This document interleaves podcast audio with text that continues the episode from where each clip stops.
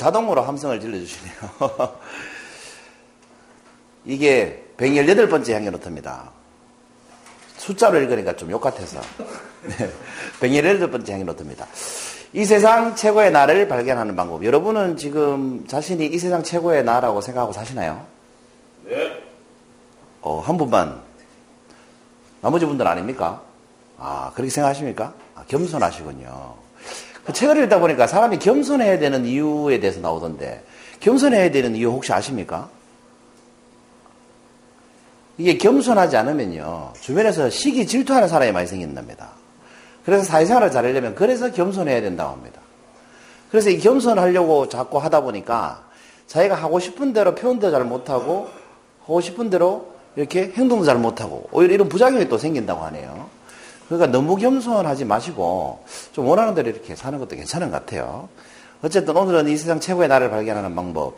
저하고 뭐 이렇게 나만의 인생 전략 만들기 하신 분은 많이 들으셨을 것 같아요. 그런데 어쨌든 향기로태 한번 올려보고 싶었습니다. 여러분 문제를 하나 낼게요. 네모와 가위바위보를 해서 졌습니다. 어느 쪽이 더 선택하겠습니까? 이게 문제입니다. 이 네모하고 가위바위보를 했는데 졌어요. 지면 굉장히 섬뜩한 상황이에요. 1번 골룸하고 가위바위보가 졌어요. 좀 무시무시한 내기를 했을 것 같아요. 그죠? 자, 2번 거울 속에 나와 가위바위보를 했는데 졌어요. 자, 어떤 게더 선택하십니까, 여러분? 잘 생각해 보세요. 잘 생각해 보세요. 거울 속에 나와 가위바위보를 했는데 내가 졌어요. 골룸이 더 선떡하다고 하시는 분을 위해서 제가 하나 준비했습니다.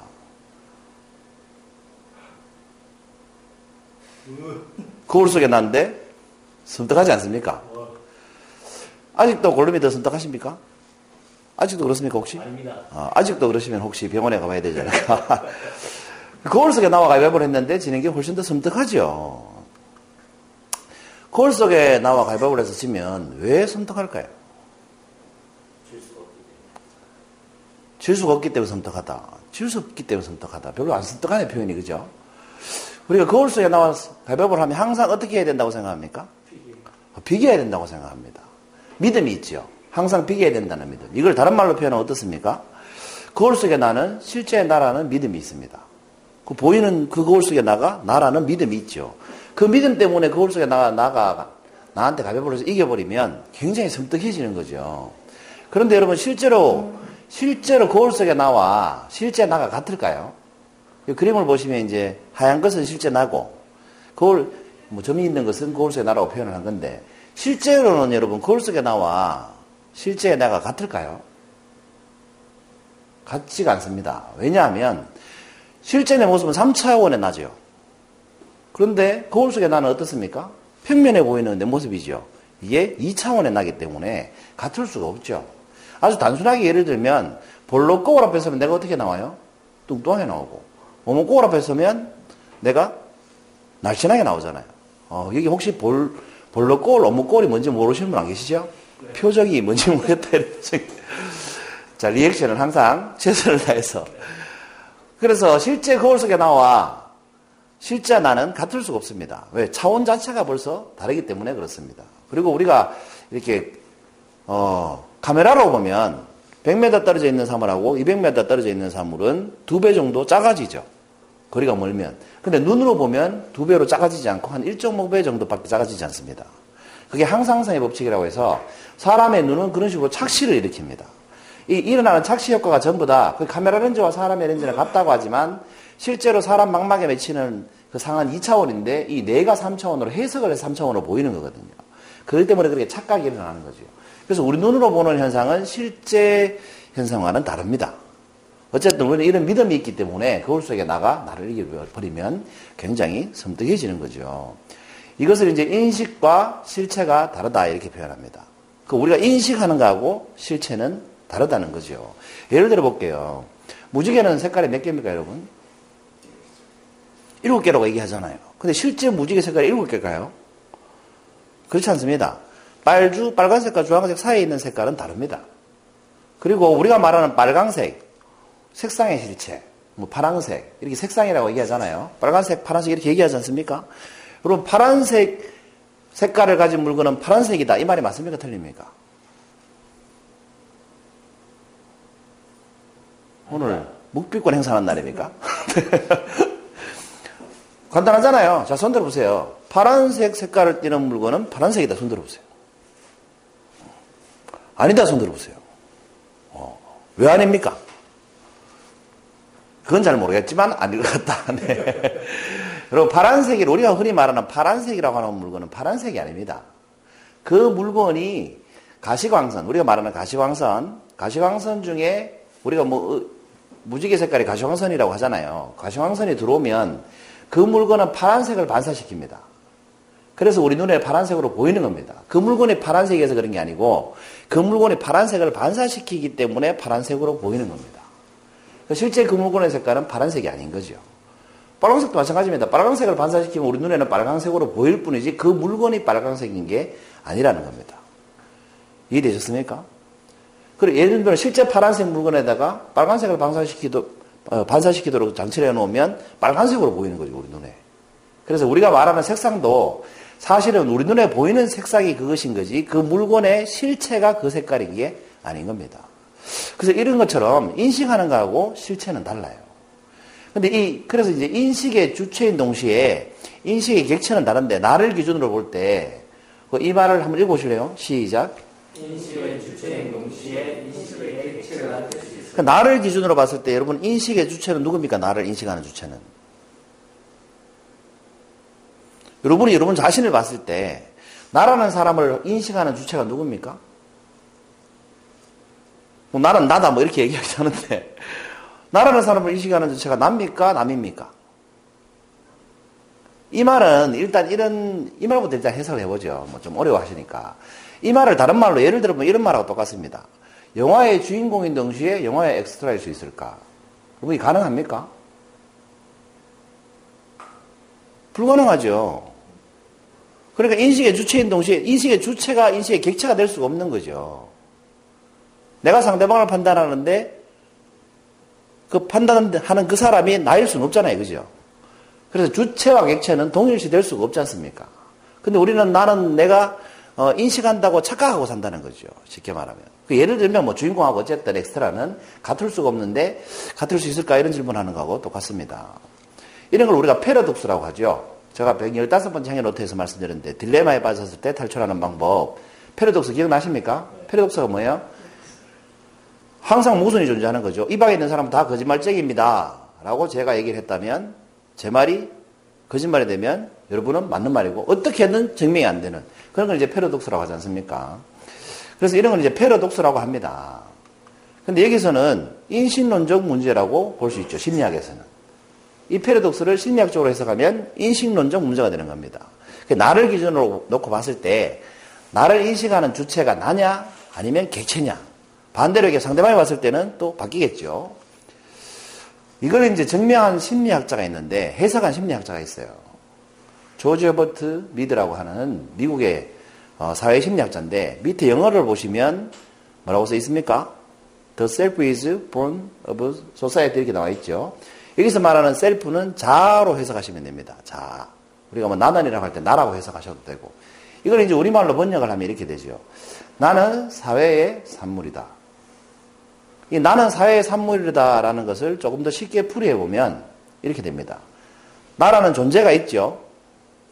이 존재는 자, 아이라는 자어와 사회적 자라는 미가 있습니다. 이 두 개가 합쳐져야만 나가 된다는 거죠. 예를 들면 좀 더 풀이하면 이렇습니다. 이 아이라는 자아는 행위의 주체가 되는 겁니다. 내가 예를 들어서 어, 수영장에 간다라고 했을 때 이건 아이가 되는 거죠. 그런데 다른 사람이 나를 볼 때는 어떻게 돼요? 미가 수영을 하고 있다 이렇게 되죠.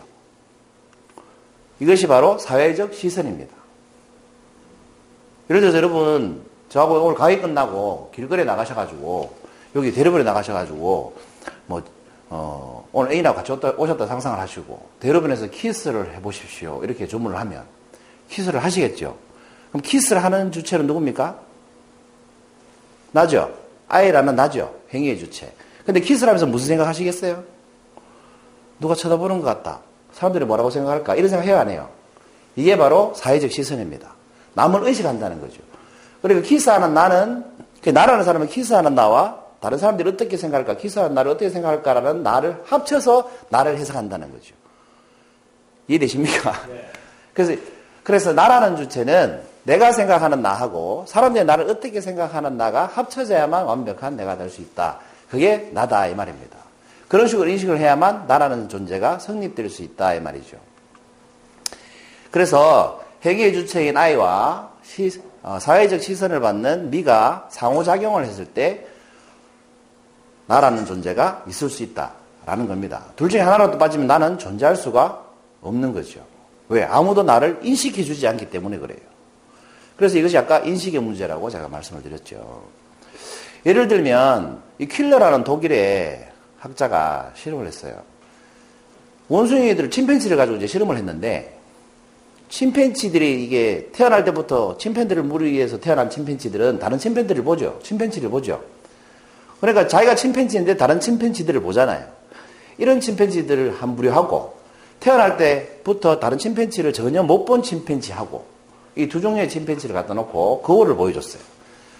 어떤 반응이 일어났겠습니까? 지금 이 반응을 보여 침팬지는 태어날 때 주변에 침팬지가 있었던 침팬지일까요? 없었던 침팬지일까요? 없었던 침팬지입니다. 그러니까 거울을 보고 자기 모습을 봤는데 생전 처음 보는 모습이죠. 주변에 침팬지가 있었던 침팬지는 거울을 봤는데 자기가 늘 보던 모습이잖아요. 비슷한 모습. 그러니까 한 번도 다른 침팬지를 보지 못한 침팬지가 거울을 보면 깜짝 놀란다는 거죠. 그리고 거울 속에 있는 그 침팬지가 자기 자신이라는 것을 인식하지 못합니다. 왜? 본 적이 없기 때문에. 그런데 다른 침팬지들하고 올려있던 침팬지들은 인식을 합니다. 어? 내가 이렇게 생겼구나. 다른 침팬지를 봤으니까. 인간도 마찬가지였겠죠. 우리 인간도 거울이 발명되기 전까지는 자기 얼굴이 어떻게 생긴지 모르고 살았을 거 아닙니까? 그래서 방금 말씀드린 이론대로 사회적 시선을 받아서 나라는 것을 인식하고 주체적 행동하는 내가 합쳐져야만 내가 된다는 겁니다. 그래서 혼자서 살면 나라는 걸 인식하고 살 수가 없게 된다는 거죠. 이 독일의 학자가 이렇게 실험을 해보니까 그런 결과가 나오더라는 겁니다. 어쨌든 간에 가위바위보 해서 내가 저도 무섭지 않으려면 우리는 뭘 인식하고 살아야 됩니까? 오늘 향견도가 좀 어렵나요? 뭘 인식하고 살아야 됩니까? 아니요. 아니요. 나는 하나가 아니라는 것을 인식하시면 됩니다. 방금도 말씀드렸지만 사회적 자아가 있고 주체적 내가 자아가 있잖아요. 그러니까 나라는 존재는 하나가 아니라는 거예요. 그러니까 나라는 존재가 여럿이라는 걸 인정하고 그거를 봤을 때 그거리 다른 행동을 하면 저건 다른 나구나 이렇게 보면 되죠. 그러면 두렵지 않잖아요. 근데 우리는 내 눈에 보이는 내 모습만 나라고 생각하기 때문에 그걸 하고 가위바위보를 지면 두려워지는 겁니다. 이 표현이 이해가 되십니까? 네. 자, 여기까지 들으시고 오늘의 질문. 그렇다면 이 세상 최고의 나를 발견하는 방법은 뭐겠습니까? 읽어보시죠. 시작. 나를 찾으면 될 것 같습니다. 우리는 나는 하나라고 생각합니다. 그래서 내 마음은 내가 제일 잘 알아 이렇게 말하는데 사실은 나에 대해서 제일 모르는 게 누구예요? 나 자신입니다. 그래서 주변 사람들이 이렇게 얘기하죠. 사람들이 모이면 이런 얘기 가끔 하죠. 저 사람은 지만 모른다. 지가 어떤지. 우리 이런 얘기 하지 않습니까? 나만 모르는 겁니다. 아무도 얘기를 안 해주니까. 근데 그 사람은 내가 나를 잘 안다고 착각하는 겁니다. 여러분, 수많은 나하고 매일 싸우지 않습니까? 사실은 나는 둘이 아니고 엄청나게 많은 내가 있다고 생각해요. 제 생각에는. 제 생각입니다. 왜? 아침에 눈을 뜰 때마다 우리는 뭐 7시 알람을 맞춰놨다. 그럼 7시 일어나자는 나하고, 10분 더 자자는 나하고, 1시간 더 자자는 나하고, 계속 싸우죠. 눈 떠서 우리는 눈 감을 때까지 수많은 나하고 싸우는 겁니다. 책 봐야 되는데, 쉬자 하는 나하고 싸우고 내일 강의 준비해야 되는데 하는 나하고 아유 힘들어 죽겠다 대충 하자 하는 나하고 늘 싸운다는 거죠. 그래서 최고의 나를 발견하는 방법은 뭐냐. 이 나라는 존재가 수천 수만 명이 있을 거예요. 그 중에 이 나라는 존재가 가장 잘하는 잘하는 뭔가를 잘하는 데가 있겠죠.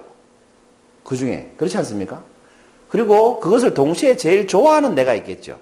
예를 들면 뭐 저 같은 사람이 노래도 잘하고 뭐 기타도 잘 치고 볼링도 잘 치고 골프도 잘 치고 강의도 잘하잖아요. 그러면 그 중에 가장 유익한 내가, 경쟁이 있는 내가 뭐겠습니까? 강의자라는 나라는 거죠. 제 기준에. 자기가 판단하면 될 문제잖아요. 그러면 강의자라는 나한테 투자하고 시간을 할애해야 된다는 겁니다. 그게 내가 잘하는 나죠. 근데 제가 강의를 제일 잘하긴 하는데 그 강의를 하기가 싫어요. 그러면 최고가 될수 없겠죠. 그러니까 그걸 좋아해야 된다는 겁니다.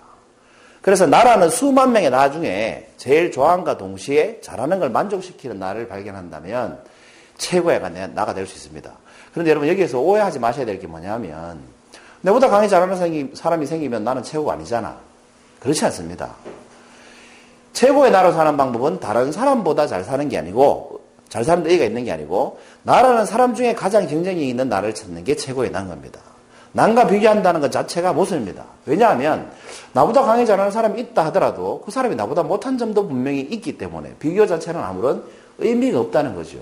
그리고 모든 행복이나 만족감은 다 주관적인 겁니까? 객관적인 겁니까? 주관적인 겁니다. 그렇기 때문에 남과 비교하는 건 아무 의미가 없습니다. 그래서 돈이 많으면 행복할 것 같고, 뭐, 재산이 많으면 행복할 것 같고, 시간이 정말 많으면 행복할 것 같고, 그렇지만 만나보면 늘 그렇죠. 돈 많은 사람은 시간이 없어서 불만이고, 시간 많은 사람은 돈을 못 벌어서 불만이고, 늘 주관적이라는 겁니다. 그래서 최고의 나는, 나라는, 나라는 사람을 이렇게 1번부터 1등부터 100등까지 나야 해놓고, 그 중에 1등인 나를 찾으면 그것이 바로 최고의 나가 된다. 그런 생각이 들었습니다. 여러분, 118번째 향연로 됐습니다. 최고의 나를 찾으시기 바랍니다. 감사합니다.